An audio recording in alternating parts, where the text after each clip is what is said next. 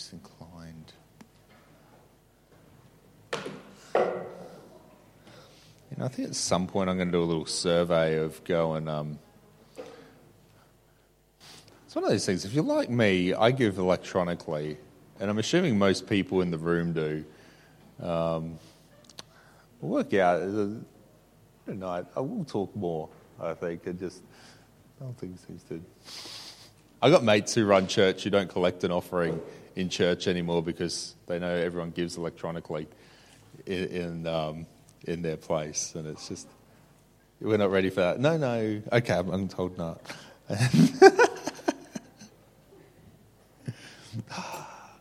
Set up a little counter as you walk in and sort that out.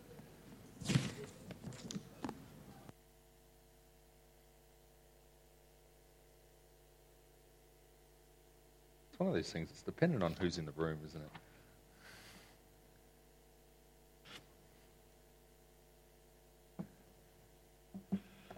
Presentation went off air. Let's see if this is going to work for me tonight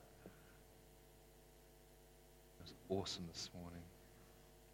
And I just really felt again, it's interesting. We are just uh, talking before church actually about just some decor stuff about I, I, want to put a big welcome home sign as you walk in the doors of church. And, and that's just something that is us and who God's called us to be. And uh, um, I want to do it more, and, and, sometimes it's one of those things which is good to question and go, how much are we fulfilling the purposes of God? And it's very confronting and uh, um, exciting at the same time. Within all that, it's neat. Oh yeah, let's read that. Let's read this. Uh, 1 Peter 3 15, 16. We were talking a few weeks ago about refugees and all stuff, and when we get to all that sort of stuff, this, this is important. But uh, I want to get to what actually Peter's got the crux of tonight. Instead, you must worship Christ as Lord of your life. And if someone asks about your hope as a believer, always be ready to explain it.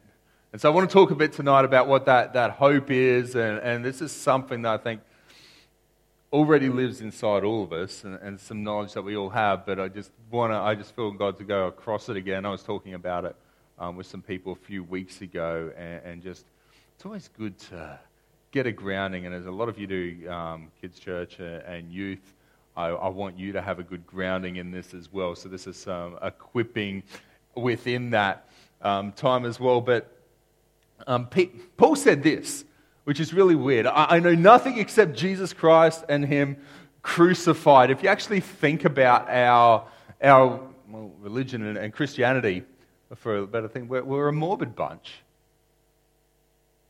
We talk about this um, crucifixion, we, we talk about this, this form of capital punishment. Um, as being the crux or the main thing about what we're on about. And we, we talk about blood being everywhere. It's like if you, if you didn't really understand Christianity in a modern culture, you'd think we'd just be caught up on vampires or something like that. But, but blood seems to flow through and flowing blood. That's where I need you on the drums right there, Nate. Um, but the, these things, and we just have this concept and we, we, focus on the death of Christ, and that, that's the main aspect of, of what we're about. So much so that Paul said, This is the only thing I want to preach about. The only thing I actually want to know, he, he went in and he went out and he started preaching and he did all his work and he did um, his initial mission work and then realized that everything else he was trying to do just got him in trouble and, and wasn't achieving results. And so he gets to this place in 1 Corinthians 2 where he says, I came to you, and when I came to you guys, I'd learnt some lessons. And so what I did when I got to you guys is I did nothing except talk about Jesus and talk about his death. And so I, I just want to get the, the aspect of this and make sure we got this through of why the death of Jesus is so vital and so important to us, uh, and where that all comes, and the effects in our life, and and, and why he, he really did die. Because I guess the, the problem is, as we know, a lot of people we talk to go, I don't need that Christianity stuff. I don't need that Bible garbage, that Jesus. I, I, I'm, I'm, I'm pretty good as I am, thank you very much. There's nothing wrong with me. I'm all sorted. I really don't need you trying to tell me how to live my life because I've actually got it all sorted out and, and my life's pretty good and I'm, I'm okay. I, I'm a good person. But we know it all comes back to God. And this is, this is a quick bit here because we know this God is love, light, fire. Totally love and, created us for family and relationship, but also in that light, He is absolutely pure. And nothing impure can get near Him because of that. And fire means that if there is anything impure, He's just to destroy that as well.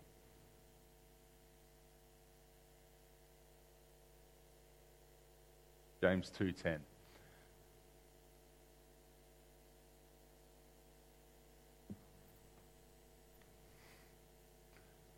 The person who keeps all the law behave.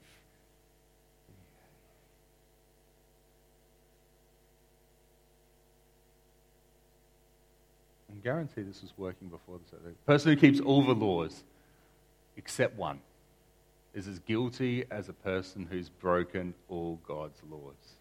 We know this. We know this. It just takes one sin to muck up everything. Pastor Bruce used to talk about a, a DVD of your life. Well, we don't need DVD of your life. You've got Facebook. Your life's already up there, your fantasies, dreams, and, and desires, and all the things that you've done and said, um, pretty much.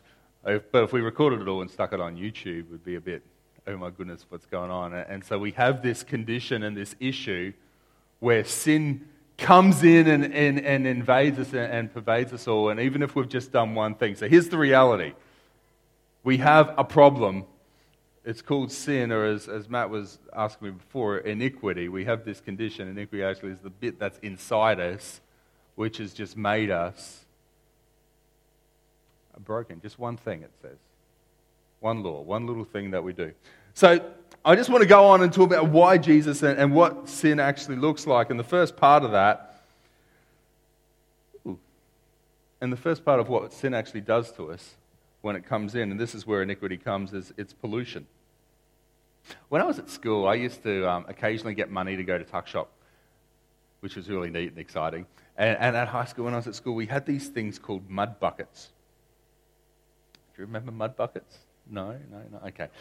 I, shushy young whipsnapper. Anyway, there were these ice creams that came in this little cone, inverted cone, and it was chocolate, like soft serve ice cream with a chocolate ripple through it and chocolate sprinkles, and then a big chocolate ball down the bottom. They were fantastic. Yes, I, I love these things. It was very sad. Actually, my favorite ice cream of all time was called Wicked.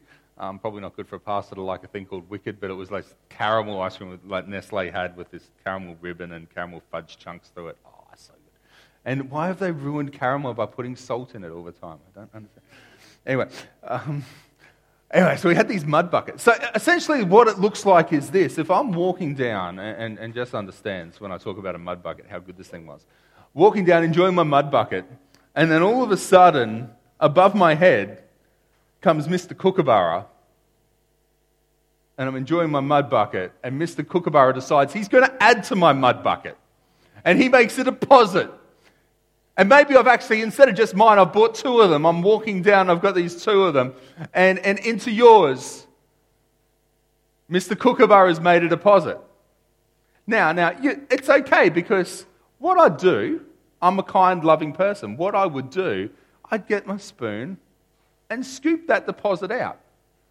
Now, the reality is, I'd probably get about 95% of that.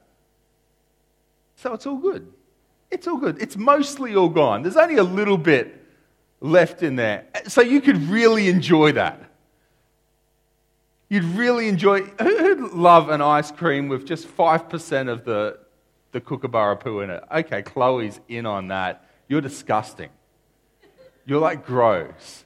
The reality is, if that's in there, most of us go, there is no way I want that polluted thing. But that's what sin does to us. That's the iniquity that comes in our lives. There is this pollution that pervades. And, and it just makes it so that we don't want anything. And, and Jesus said this it's what comes from inside you that defiles you. No, my slides are misbehaving. No. Yeah. The things that come from inside us is what pollutes us. The second thing that it does is um, there's the pollution of sin, there's the, the power of sin. Jesus said this. He replied, I tell you the truth, everyone who sins is a slave to sin. I had some mates who have really good habits, um, really good at exercising in the morning and uh, really good at eating well, just like me. And uh, but the reality for some of us is we get really bad habits in and things that get in, especially when things get around our lives like other things. Like we, we know that our thought patterns, when we get a particular way of thinking, if we get a negative way of thinking, that can be really addictive just to stick into those things. We know that um, one of the things over the next little while in youth and, and probably in church a little bit as well, we'll be talking about um, the effects of porn as well and the addictiveness of that that comes on a mind and comes in these. And, and, so many times we get in these things, and Paul said it like this All the things I don't want to do, I find myself doing and caught up in just doing it. And I don't seem to be able to not do these things anymore and caught up because it's just like it, it has this addiction and we can't get free on our own. So there is this whole slave and this power that sin has over us. The other thing that it does is there's a penalty pollution, power, penalty. All of us want justice. Like if we, we think about anyone that um, abuses kids, all of a sudden, usually inside us rises up. I just want to smash that and, and destroy uh, that person. They deserve justice. In fact, all of us have this sense of justice. When, when we turn about 15, 16, 17, especially, we get this sense of justice. And all of a sudden, our eyes open to the world, and we see these things that, that are wrong in the world. And that's why you get uni students going around, save the whales or save the, the brown snail, because all of a sudden, eyes open up outside yourself, and you see the injustice in the world. And those that are starting back at uni this week or last week, um, you have seen people around campus, and you will over the next while see people around your university that that are saying, okay, we need to save this particular tree because it's endangered and it's the most important cause, and how could nobody else have seen this? And inside us, we have this desire for justice. But most of us, when it comes to actually dealing with um, wickedness, we want justice for other people and grace for ourselves because the Bible's pretty clear that one of the things with sin is the penalty is death. For the wages of sin is death. Free gift of God is eternal life through Jesus. The fourth thing is a petition. You know, youth, we put up petitions down to sort of block people in, or, or in the rooms over there, we've got petitions that come across to separate. And we know it's the thing, the fourth thing that sin does in our lives, it actually separates us from God. And this is one of the, I guess, saddest verses in the Bible. It's your sins that have cut you off from God. Because of sin, He's turned away and will not listen anymore. The sin in our lives actually just gives this big wall and separates from it. So, four things in there that it has. We have pollution, power, penalty, petition, but praise God that there's a, a solution for the whole thing. A few of you probably know this story about, about Maximilian. Um, in World War II, there was this concentration camp, as they did, and, and got the Nazis got all the Jews and, and stuck them in. And there was a whole bunch of concentration camps. And what they used to do every so often is they'd come through and just, just for the fun of it, just wipe out a bunch of people in there. And so there was, well, there was one particular time they decided they just needed to kill 10 people in the camp. And so they went through and they started selecting and go, you, you, you, you, you, you, you, you, you, you, and then um, just randomly came up and um, selected um, this young man. And Frank Gajon, Gajowniczek. Frank Gajowniczek. And uh, what they were doing is they selected Frank as the 10th man, and he, as they selected him, no, my wife and my children. And, and so as he said that, what happened is, um, what they were doing is they were getting these 10 guys and sticking them in a box until they starved. And um, so what happened is up the back, you heard this voice, and this quiet guy, Maximilian, probably just said, I'll take that man's place from under his cap. And, and so the, the Reich there looked and said, okay, yeah, we'll accept that. And uh, he, he, was, he said, oh, I'll, I'll take his place. I'm a priest and I've, I've got no family at home.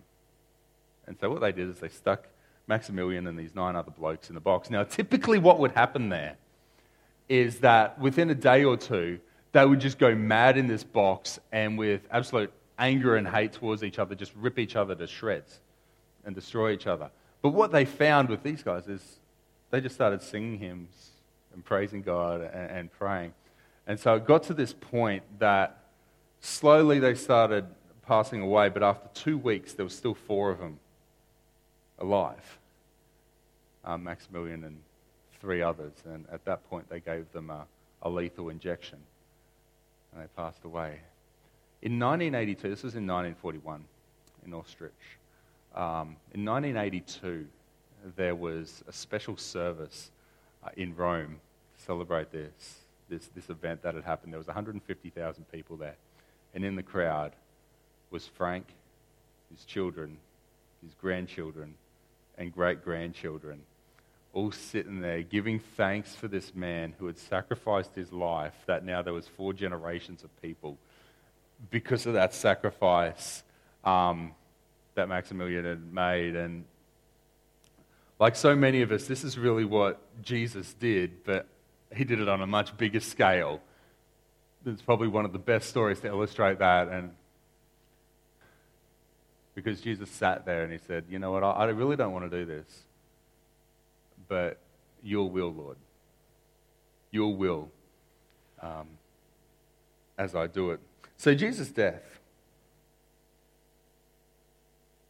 It's probably a little bit harder than Max's. He, he stayed in the box for two weeks and got lethal injection. Jesus was beaten, refused sleep for days, um, crown of thorns placed down deep into his skull bleeding, had, had shreds of flesh taken off his back with 39 lashes of a whip that was endued with bones and ball bearings, um, so that his back, the Bible says, and, history tells us, would have looked like ribbons. You could see not just the flesh, but the organs in his back. And then over that, they, they placed a cloak over it.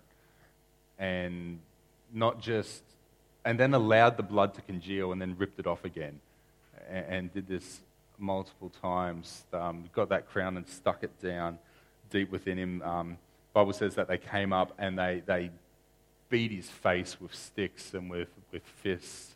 Um, it gets to the point where it actually says that he wasn't recognizable because of the punishment that he had. Then they took him up, made him carry this big hunk of wood that he wasn't able to because he was too weak from it all, and then drove six inch nails through his wrists, crossed his legs over, and twisted them out in, in pain and anguish to then drive a nail through the ankles as well to support himself. And the only way that he could draw breath was to push up on that nail as it went through between the bones to actually try and breathe on this thing. And why do I tell you the whole aspect? He was exposed in the sun for six hours, probably birds sitting there poking on it. We know historical records would say that the birds would come around and actually eat the eyes out of people that were on the crosses.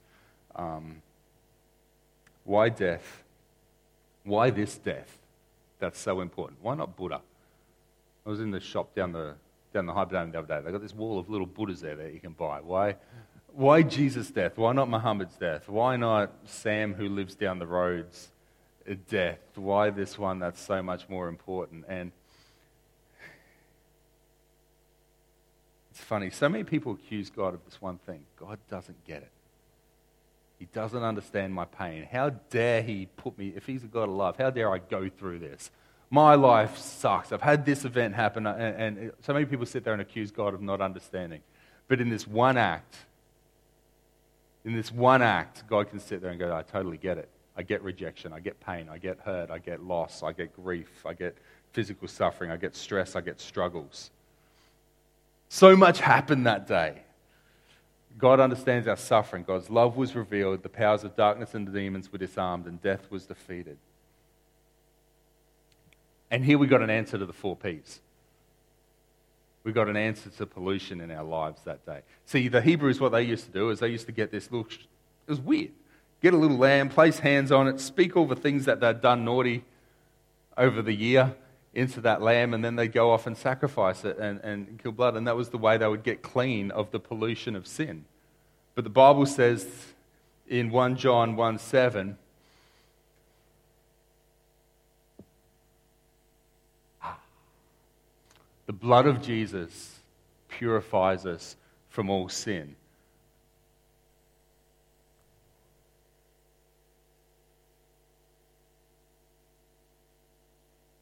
Blood of the Lamb, soul cleansing power. Grace washes us white as snow. It, it's interesting because if we're really sick, if our blood's polluted, we get clean blood pumped. Is this right, girl? We get transfusions and clean blood pumped through us to actually cleanse us. So we need the blood of Christ and it cleanses us. And all of a sudden, especially baptism, it says that it gives us a clean conscience. It cleanses us from sin. That pollution that's in us is no more. The other thing that we were talking about before is, is power. Now, in ancient times, if um, usually after church we go and, and, and grab food somewhere and we, we pay for food. So maybe you came to church and you didn't have any money, and I go down and I shout you some HJs. Now, you're meant to say we've made an agreement, you're meant to pay me that back. But you don't. And you can't. In ancient times, that was really easy because then it was simple. I just owned you. You were my slave, you were my possession. And, so what happens there is that there is that power. A slave, we're a slave to sin. You became mine. So I could make you clean my house, clean my toilets, clean my car, clean all the stuff that I mess up and just make messy. And that'd be really wonderful. Um, but then what would happen if someone came along and they said, I'm going to pay you their price? Oh, well, it's 10,000 bucks. Okay, no, I'll pay that. And so they came and, and they, they purchased your, your freedom out from under that. And that's, that's what Jesus has done. He has rams, ransomed, ransomed us from it. You know, this is the thing. Like, we're, we're, slaves to sin. Before I had Jesus in my world, I, I couldn't stop just, and you've heard me say this before, just talking really negative about people. And I, I give you guys a hard time because I like you now. But I do it in a much nicer way than I used to. I used to rip people's shirt. I couldn't help but do it and, and try and, and make people feel terrible about themselves. Didn't matter what I tried to change. I just didn't have any control over that. Until Jesus came in and, and I started liking people, my attitude changed. I, I got freed from, from that. Oh, it says that he who the Son sets free, you're free indeed. Power, pollution, the penalty. Two friends um, were, they grew up together, did life together, went through preschool and prep and went through school together and grew up, went to, went to uni, got to the end of school. One went off to uni and studied law. The other one went off and didn't quite make it into there. And so he found out, you know what, I like things. And so he went around and started um, nicking stuff and, and stealing stuff and got to the point robbing banks. Got to the point where all of a sudden that got so much trouble he, he got caught and, and went to um, was facing prison and, and faced a sentence for it. And he went before the judge and he looked up at the judge. And the judge is looking at this case. And all of a sudden, the judge looks down and went, Oh, dude, it's my mate. They had lost contact over the years. And there's his friend standing in front of him. And the judge had this dilemma. He's like, oh, I remembered so much how, you know, as a kid, you make pacts. We're always going to do life together. Any any time you get in trouble, that's it, man. I've got your back. We're, we're sorted. Bros first. Come on, man.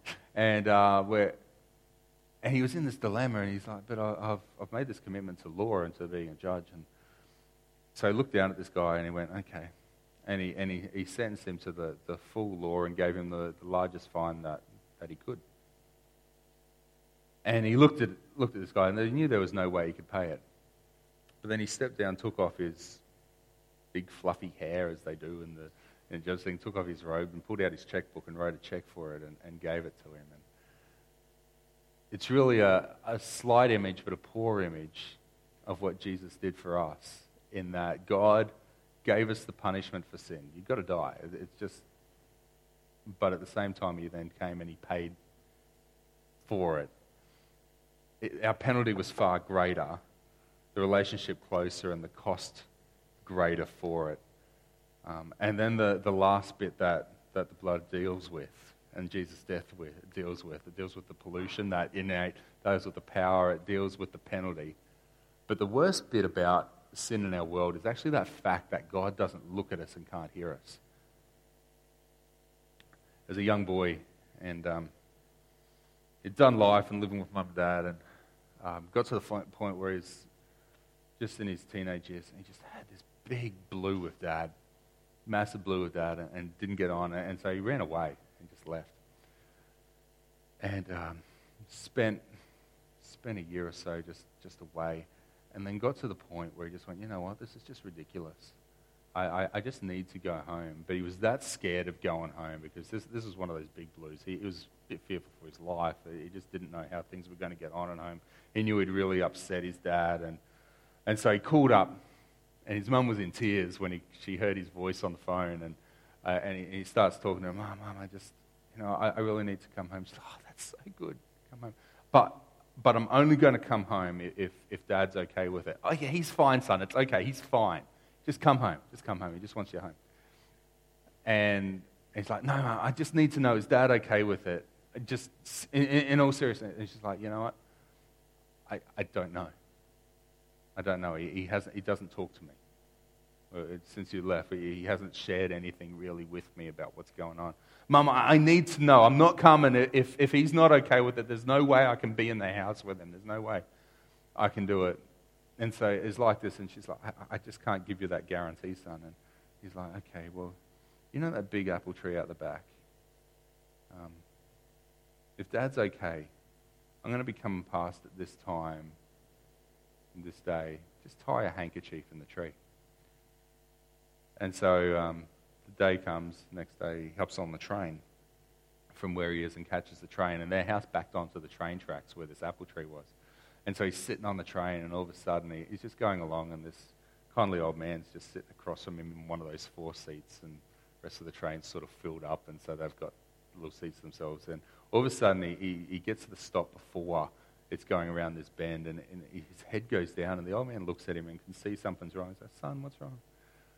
And um, he just starts sharing with him the story, and, and all of a sudden everyone else is slowly just hearing something going on here and they start pulling their earbuds out of their ears, sitting on the train and, and, and overhearing what this story is that's going on. And he gets around the bend and he's like, talks to the man. He's like, I just can't look. I just can't look. And he, he buries his head down and just starts weeping. And um, the old man's there, and, and all of a sudden he, he knows the feel of the train track because he's traveled it so many times, and he feels it go around the corner. And everyone's heard the story about there needs to be a handkerchief in the apple tree for him to know he could go home. And uh, he goes around the corner and he feels the bend go down. He's, he's just crying in his hands. And then all of a sudden he hears this loud gasp at that point of going around the corner, and, but nothing else. And so he just starts sobbing all the more, going, Oh, there's no handkerchief. I'm not, I'm not going to be able to go home. And the old man just places his hand on his shoulder and says, Son, I, I think you need to look up and face your future. And, and so with tears streaming down his head, he, he looks up and he, he looks at this apple tree, just, just covered in hundreds of white handkerchiefs. And uh, that's what the blood does. That's what the death of Jesus does. It, it's just the fact that God just puts out this giant sign, come home. Just come home.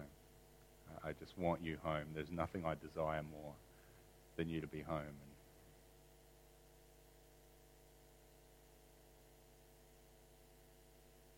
Lord, we thank you that there's so much that your death's done. Our, our entire world revolves around this one instant, this one day when you said to the Father, I, I don't want to do this because I know what it's going to do to me, but nevertheless, your will be done, Lord. You be God. Say what you want to say. Teach me what you want to teach me. And Lord, we thank you that again in our lives, Lord, there's times where we just feel yucky and icky because of what we do and think and say. We thank you that your blood washes that clear. There's times in our lives, Lord, where we just find ourselves so caught up in doing things that we, we don't want to be doing and, and so caught up in, in, in just these habits and these addictions and yet your blood and your sacrifice has given us freedom from that, Lord. There's, there's the place in our lives where we know Lord, if people knew what was going on, there would be justice for the way I think. And Lord, we know that there is justice in heaven and it got poured out that one day. The only day of justice in all of, all of time so far. More than that, Lord, we know that the sin causes you to turn your face and, and turn your ear away from us, Lord. But we thank you that Jesus, your death, has made it so that you just want us home and can accept us home again, Lord. And so we just respond to that and, just thank you, Jesus, for what you've done and thank you for what you're doing in our lives and what you've done in our world. And I just want to say yes again. Just yes again. And Lord, even as we're praying before, there's so many around here that just don't know that. Don't know the fact that you want them home. Don't know the fact that you just want to be close with them. And so, Lord, we just ask you to call them home. And whatever you need to do in us to be part of that, us home.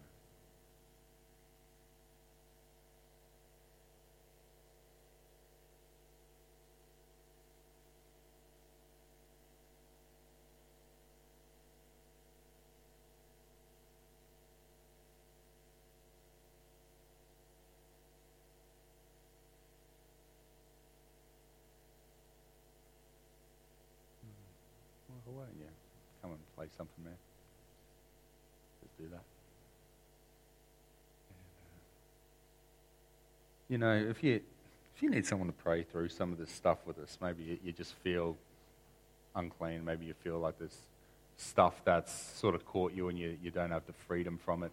Maybe you're here and you're just like, you know what?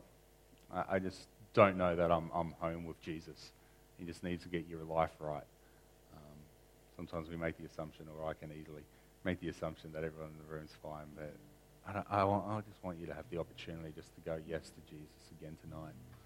And so we're going to worship, and as we do that, if you just need prayer for any of the stuff that um, God's blood just fixes for us, let us know. We'll, we'll deal with that and do that.